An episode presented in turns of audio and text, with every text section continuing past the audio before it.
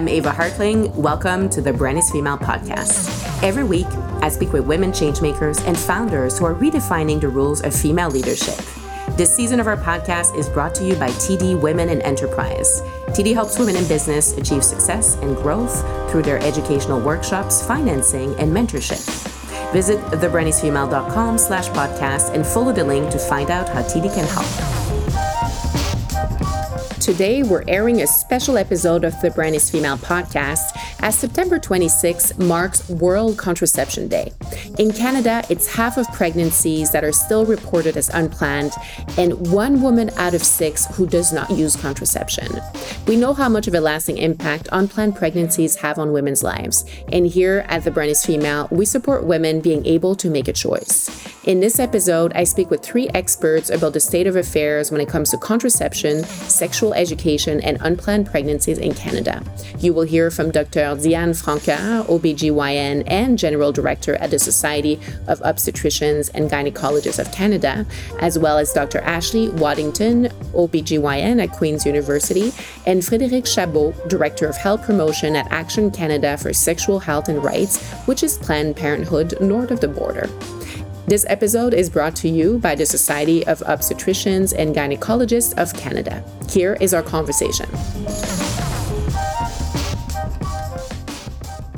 Welcome to the Brand is Female podcast. It's a pleasure having you. And today we're having a special edition. So I'm very happy to have three of you joining me for this conversation. So, for the benefit of our listeners, I'd love to go around the room and just have each of you introduce yourselves and tell us a little bit about what you do. Uh, so, maybe uh, Ashley, Dr. Waddington, we can start with you.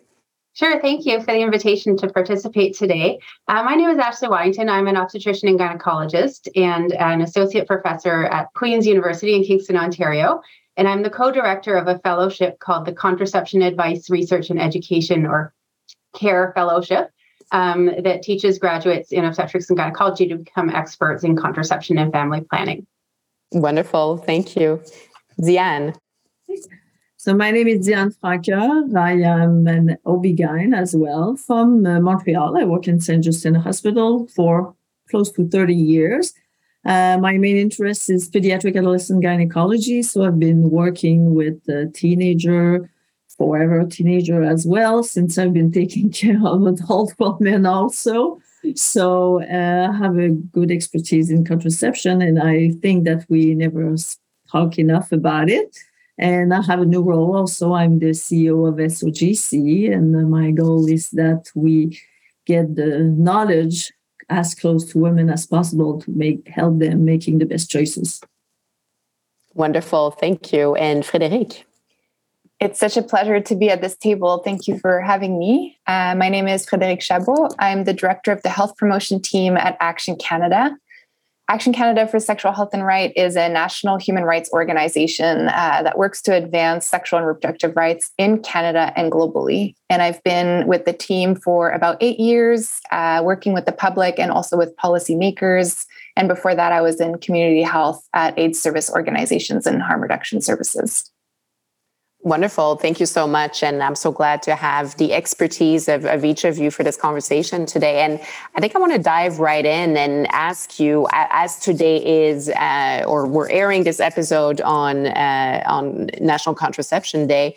Um, so we know that half of pregnancies that are reported today um, are reported as unplanned. And that seems like a, like a, a high number to me. And that begs the question for me do you think that youth are still getting or are getting enough education around contraception, or are there more conversations that we should be having? Uh, Frédérique, would you like to go first? This is a topic that is a passion of mine, so I'll be happy to dig in. Uh, I, would like to say that in 2020, Action Canada published a report called The State of Sex Ed in Canada, where we examined the kind of education young people are receiving across the country. We couldn't find the answers in terms of what was happening in classrooms, or at least we would get partial answers. And so we took a methodical approach to, to figure that out. And so, a first answer to your question would be that across the board, sex ed is not up to par in any regions in Canada and does not meet either international benchmarks or even our own national guidelines on sexual health education. of course, there are passionate educators in schools and hospitals, in the communities, and in a lot of sexual health centers. Uh, but that's not enough in terms of equitable access to that kind of, of information. And then the second part of my answer would be that beyond an education on contraception, so the practical knowledge of what are the options available, there are two key elements of sex ed that play a role in ensuring that people have more control over their reproductive health and decisions. And that is not really happening systematically in classrooms in Canada. So the first one would be that the evidence is clear that the kind of sex ed that is the most effective is the kind that clearly exposes the dynamics of gender and power or what we call a gender responsive sex ed. So this is scientifically proven. There's a lot of studies on that. That even if people have all the information in the world on what kind of contraception is uh, accessible to them, if we don't account for the impact of gender roles or off uh, of the sexual scripts that are tied to gender, which can dictate someone's ability to negotiate condom use or their contraceptive use, then we're not going far it means that people may know that they should use something but they may not be have the ability to negotiate it. And then tied to that we also know and that's you know international benchmarks national guidelines sex ed must be tied to a network of sexual health services that are youth friendly so clinics hospitals where, where young people can access maybe low cost or free contraceptives and also the care that they need to, to put the knowledge into action so at this point, unfortunately, what we have to report on is that they don't have the information and they don't have the practical uh, services and resources necessary to put that knowledge in practice. Mm. Ashley, I see you shaking your head. Is, is do you agree with uh, what Frederique has brought up? Absolutely. I, I completely agree with Frederique. I'm not as knowledgeable about the state of sex education, um, so for example, like at the elementary or high school level. Um, but I certainly see it reflected in my patient population and the interactions that I have with patients. And I see there's a wide variation in what people know um, or don't know or misunderstand about um, their sexual and reproductive health. Um, and so a lot of my job is actually educating people in the clinic um, about how their bodies work, how contraceptives work. And I would say something that always strikes me and I, I ask this question every year. So here at Queen's University, I teach the medical students in the medical school um, their lectures on um, the menstrual cycle and on, on contraception. And I always ask them at the beginning of their lectures um, this question. I ask them if 100 heterosexual couples have sex regularly over the course of a year, how many of those couples will conceive a pregnancy?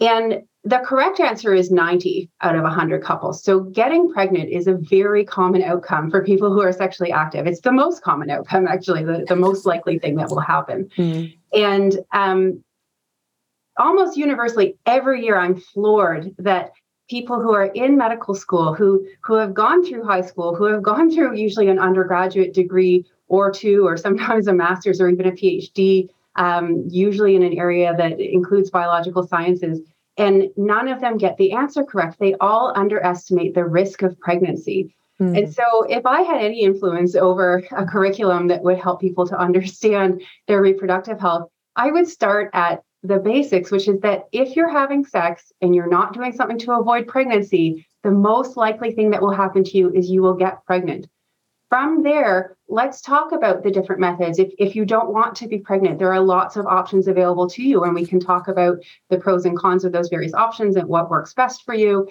Um, but I find just that fundamental lack of understanding about how common pregnancy is sort of undermines the efforts to try to educate people about contraception because if they underestimate their risk of getting pregnancy, they don't always um, recognize the need for contraception or, or how different levels of effectiveness in contraceptions will affect them. So I, I, always find that interesting. I, I ask the question every year when I do the lecture for the medical students, and, and I'm floored, and they're floored when they find out the correct answer. Um, and, and I don't think that people who are sort of um, not in the medical sciences probably have a better grasp on that number than, mm. than, these people do. So wow, yeah, that's that's uh, that's unbelievable. And and Diane, is that something you're seeing in your practice as well?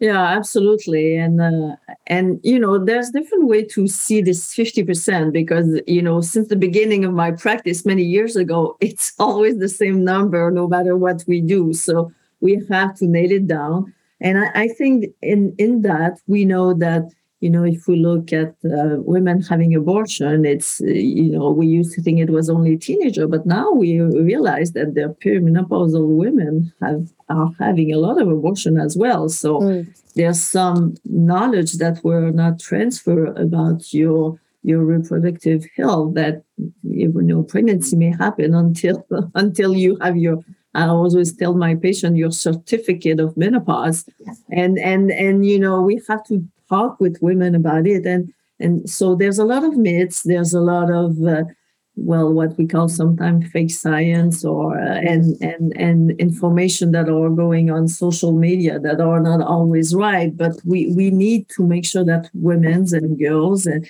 of all ages know where to get the right information and but not only information also access is a big issue and one of the the best call we've done in, in Quebec in the last couple of years before COVID was to have the nurses being able to prescribe the birth control pill in, in high school and our, you know, rate of teenage pregnancy really decreased. But then, you know, I don't think we can talk about contraception without talking about access to abortion. You know, there's medical abortion is still not so available in, in Canada.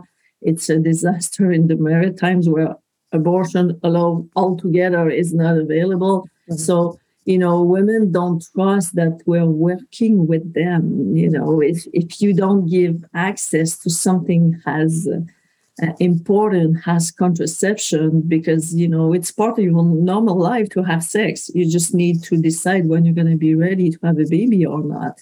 And then if we were able to look at it closer, maybe we could be helping them more effectively. Mm. And something I wonder, we we bring up women and you know women having access to birth control and and women getting sex education, but obviously it, it takes two typically to to become pregnant. And is there a disparity in what you're seeing between um, you know sex education and education on contraception specifically that young men and young women are getting um, and do we still feel do you still feel that uh, there is stigma for men specifically uh, around having actual conversations about contraception? So um, maybe we'll start with frederique again I think it goes back to how sex ed is key in terms of building knowledge and capacity around challenging gender norms. I think, uh, of course, it's going to be very interesting to hear from uh, my colleagues in more clinical uh, spheres if this is what they see too. But there's often this this belief that contraception is only the responsibility of those who can get pregnant. And so I think one of the important piece of the conversation is to uh, challenge those norms and to say this is an important conversation that everyone should be having. This would actually probably facilitate access to contraception to everyone if it's an open conversation that we're able to have. And so uh, these norms don't serve us. They actually worsen our health in, in key parts of, of our global health and and i think it uh, it really shows too that sex education is a civic education as well. It shapes our mm. culture. It shapes the way that we relate to one another which is why it's such a point of focus sometimes for uh, anti-human rights group who understand the potency of sex ed as a way to shape the way we interact with one another I, it cannot it does not only give us the practical information we need to make those important choices about our health, but also the critical thinking skills to understand why we may need to challenge the way we have gone about certain things, like making contraception the responsibility of people who can get pregnant only. This is a conversation we should all be part of. This season of The Brand is Female is made possible with the support of TD Women in Enterprise, and they're about confidently building you. As a woman entrepreneur myself, I know I need all the support I can get. It takes sound advice plus guidance to the right connections, tools, and resources. What's great about TD services for women in business is their collaborative approach. TD can facilitate and connect you to workshops, coaching, and mentorship, and they engage other like minded business leaders in an authentic way so we can share experiences and learn from each other. TD Women in Enterprise has banking specialists who are able to be proactive in the advice and guidance they give to women in business. Mm-hmm. Diane, men well, versus yeah. women. Well, I, I, would add that in this conversation, there should be three parts really important. And, and I think that it, it is 50 50 responsibility to all of them. The first one is to talk about trust and respect mm-hmm. in a way that when I say no, I mean no. And this, I think this is probably something that is, I mean, I don't see why it is new, but it's new in the conversation because we talk about it. We use not to talk about the, the, this fact and and I think that in just in that matter, there's so much education that needs to be done with young guy because they, they don't know about it and they're not talking too much about that in school as well. And and we have to go there. And then the other two components obviously are STI and contraception. And and and I think that younger men have I would say, a, a, better feeling of responsibility in, in that matter, maybe than before. But still, you know, you're both responsible to that. And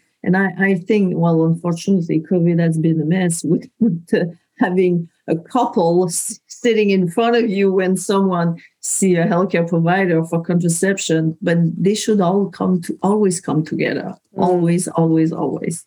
Mm, that's such a, a, good point. Ashley, is that your opinion as well? Yeah, absolutely. I think, as uh, Diana's saying, it's it's 50 50, or it should involve both partners um, when there's sexual activity taking place where pregnancy or sexually transmitted infection is a potential outcome. Um, and I'm very happy to see the discourse um, sort of in social media and, and even in mainstream media about emphasizing the importance of consent. And I see a number of sort of educational com- campaigns around that, and I'm very supportive of that. Um, but what I haven't seen emphasized so much in those campaigns, it tends to speak to um, consent to sexual activity, full stop. Like, um, you know, you can't have sex with somebody if they're under the influence of drugs or alcohol and that kind of thing. Absolutely a critically important message.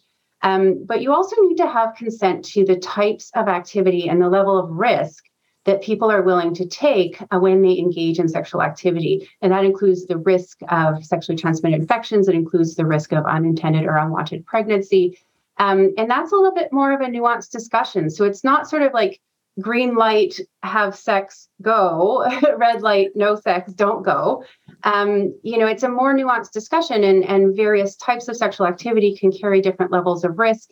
And people need to know what they're consenting to in order to truly provide consent. And are they consenting to activity with somebody whose um, STI status they don't know? Are they consenting to sexual activity in the context where protection is being used, but then um, can't negotiate the use of that protection? So it, it's a more nuanced discussion, and, and I'm so happy that there is a conversation about consent going on um, but I think that we need to dig a bit deeper into what that consent means. Um, because consenting just to sex is is different than consenting to different types of sex and different levels of risk. Mm. That's such a, an interesting point. And um, Frédérique, I actually want to come back on something you brought up in your first answer, um, the answer to the first question, when you talked about how behind Canada is compared to other nations and when it comes to sex, educa- uh, sex education. So I'm wondering what are uh, kind of you know best practices, global lessons that we may we might be able to draw from. What is typically very effective when we are trying to provide uh, you know better education, more information, and and have both genders be equally part of, of that conversation and, and, and gain the same knowledge ultimately. I think I, I would invite everyone to uh, take a look at what the UNESCO technical guidance are on sexual education because they break down the kind of topics that are important to in, uh, see being taught in classrooms and in communities as well. So, not just in classrooms. Uh, I also would invite everyone to visit uh, the the national guidelines for sexual health education that are hosted by SIECCAN, so the Sex Education and Information Council of Canada, uh, which also breaks down the kind of sex ed that is backed by evidence. And so at this point, the research is so very clear in terms of the life changing impacts of sex ed, in terms of the topics that make the, the biggest difference in terms of what needs to be there for to have effective education in that realm. Uh, this is not new. This is something that also has a lot of public support. So this is not often how it's presented in the media, which often puts it as a as this contentious issue. When when the fact mm-hmm. is the level of support in Canada for effective sex ed and evidence based sex ed is very, very high. So, as high as 94% in Ontario, 92% in Saskatchewan, 94% in the Maritimes. And so, I think that would surprise a lot of people in terms of the fact that we're all on the same page that this is something important for a lot of us. And and then to answer uh, your question, maybe more uh, in details in terms of what we find globally. So when we compare Canada to uh, to the types of sex ed that have worked very well, we can look at what's going on in the Netherlands. Mm-hmm. As an example of really positive approach a really positive approach to sex ed where it starts early it's embedded as a normal part of education from the start of school till the end. And the outcomes that we see in the netherlands are uh, people who initiate uh, sexual relationships later in life and for reasons that are different than in the United States and Canada, uh, where we also see that peer pressure becomes like a, a big factor in when a, sex- a, sexual activity is initiated. So in the Netherlands, teenage uh, teenagers report that it's you know they initiate sexual activity because of love, because of intimacy, because of desire. They want to be uh, having sex with their partners they consider their parents and teachers to be resources to be able to have uh, the kind of sexuality that is safe and affirming and they have um, you know lower rates of STDs, of teenage pregnancies, and other such outcomes that we can look at to measure the effectiveness of sexuality education. Mm. The, the current state of sex ed in Canada is very concerning, and it puts us in violation of many of our human rights obligation. Uh, and the federal government often deflects those responsibilities, saying that education is, is provincial jurisdiction. But at this point, they have received several communications and warnings from the United Nations in terms of uh, the importance of standardizing sexuality education across the country and ensuring that people have access and equitable access to scientifically proven uh, sex ed. Mm. Ashley and Diane, I don't know if you want to add something to what Frederique yeah. brought up. Yeah, well, I'll, I'll just uh, take the segue talking about the Netherlands because I remember many years ago there was a study when, you know, our, I would say, teenage pregnancy rate were not so good in Canada about 20 years ago. And there was a study that showed that, you know, if you could find condoms in the kitchen drawers in your home, your the likelihood of being pregnant as a teen was very, very low because it was accepted that you have this conversation with your parents. And mm. and I, you know what i recommend to my you know the the, the mother of the teenager that sometimes i see at the same time as well is talk you know talk to your teams talk talk talk talk. Sex ed belongs to all of us not only healthcare provider. It belongs to teacher it belongs to parents it, it belongs to the big sister big brother who should talk to their young sister, young brother about how to be respectful and how to prevent. Because, you know, when it happens, it's not the end of the world, but, you know, it's you, you have to be prepared and and find the information and you know sometimes we forget i would say the the the teenager that teenagers sometimes they are exploring all kind of uh, i would say sexual behavior and they don't know who to talk to because they are afraid they're going to be judged mm-hmm. and and you have to feel very comfortable not to you know to tell someone your secret and and sometimes when they tell you so then you realize that they're taking lots of risk and you just need to you know have the conversation right away when they open the door just to you know deflate that and help them to make the better choices next time mm-hmm, mm-hmm. Ashley, anything? Yeah, I was just going to say, I think that's so important. And, and we still see so much of this. I see it in my patient population that there is shame around sexual activity, particularly for young people. Um, you know, they still get the message that they're immoral if they participate in mm-hmm. sexual activity or have sexual thoughts or feelings. Um, that it's, um, you know something to do only in the context of marriage. Um, they, that message is still quite strong. Um, and and yeah, when you think that something is shameful, then it's not easy to discuss that, uh, whether that's with your parents or other trusted adults or or even your peers. Um, and so you go and try and find that information yourself. and sometimes the quality of information that you come across is um, not not what we would hope that it would be and so i think a big part of you know increasing um, people's ability to take in the information from sex education is to move away from that sort of shame based approach to saying like well you shouldn't be sexually active but if you have to be here's a way that you could do it that's less dangerous or what have you. Um, and to talk about it is this is a natural part of life. It's a natural part of how we share intimacy and feelings with other people. And um, that there there is no shame in it, but there are um, potential risks associated with it, and there are ways to mitigate those risks. And if we could come at it from that approach, um, that would be so much better. But there are, I know, there's a lot of young people who who aren't um, comfortable talking with their parents about this because they they feel that they will be judged or or shamed or even you know in extreme cases you know kicked out of the house or what have you um, and so you know we just have to really move away from that that conceptualization of sexual activity as something that's shameful and reframe it as something that's normal and natural and a part of almost every person's life. Um, and that, that that's okay but that there are ways to sort of reduce the risks that may be associated with those activities. Mm, that's a, a, very important point and it actually it this connects to my next question which uh, was going to be for, for Ashley and, and Diane. How do you prepare for a conversation about contraception with your patients?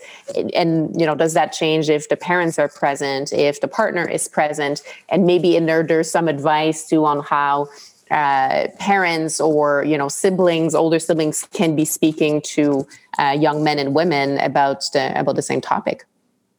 Well, I personally talk about sex all the time when I, you know, see a teenager. And, you know, as soon as the period starts, it's time to start talking about it. And we never do that in front of their parents. Or, you know, we'll just ask, you know, broad question just to feel the climate of the relationship between them and, and their daughter. But, you know, eh, we always ask them to step aside. And sometimes they're not happy to do so. But, you know, it's uh, when they step aside i don't only talk about conception I, I, talk a lot about abuse you know and and and once again you know and and and what's okay for you might not be okay for your your best friend but you know we you need you need to find your own boundaries and you need to know who to talk with something goes wrong. And and sometimes you know, I had some parents coming back later on and said, you know, I was so pleased when my daughter told me that these were the question you asked because obviously they asked, what did she say? and, and and you know, it, it's it's in a way and and you know for me asking about sex is asking about drugs and alcohol and whatever you know it's part of life. So it's uh, we have no problem. And that's that's you know what i always tell them you know i talk about sex and see naked women all day long. That's my job. That's what i do. So it's uh, it's a no-brainer for us to talk about that. Mm. ashley? I agree. I think it's it's our job as clinicians to normalize just discussing all of these issues at every opportunity when they present themselves. Um, because I think there's also a persistent belief sometimes um, by parents, but also by the society at large, that if we talk about sex, it will encourage people to have sex. Mm. And so, even though they may have useful information that they could share with their um, children or their students or you know the young people in their lives who could use that information, their concern is, well, if I bring it up, that's going to give them permission or somehow encourage them to engage in sexual activity. And I think actually what we know is that that's that's absolutely not true. Mm-hmm. Uh, and in fact, that when um, young people have more information about sex, they actually tend to delay the first onset uh, of sexual activity. Um, and so talking about it just needs to be regular regularized um, in our lives. And, and it doesn't have to only be at the doctor's office. You know, it doesn't only have to be in the context of your gym class or whatever it is in, in your school, um, but it's a normal topic of conversation that can come up at other times as well. Mm. Um, and so I think we just need to to be mindful that talking about it doesn't encourage it, but it does encourage being open about it and being yeah. able to seek the information that people need. I really hope you enjoyed today's conversation. And if you did, as always, don't forget to subscribe, rate, and give us a review wherever that is possible. Thank you to TD Women in Enterprise for their support of The Brand is Female. You've got it in you to succeed. Let TD help guide you. Visit thebrandisfemale.com slash podcast and click on the TD logo. Thank you so much for listening to a podcast by The Brand is Female. I'm Eva Hartling, and this episode was produced by our team. Sound engineering by Isabel Morris. Research and production support, Claire Miglionico.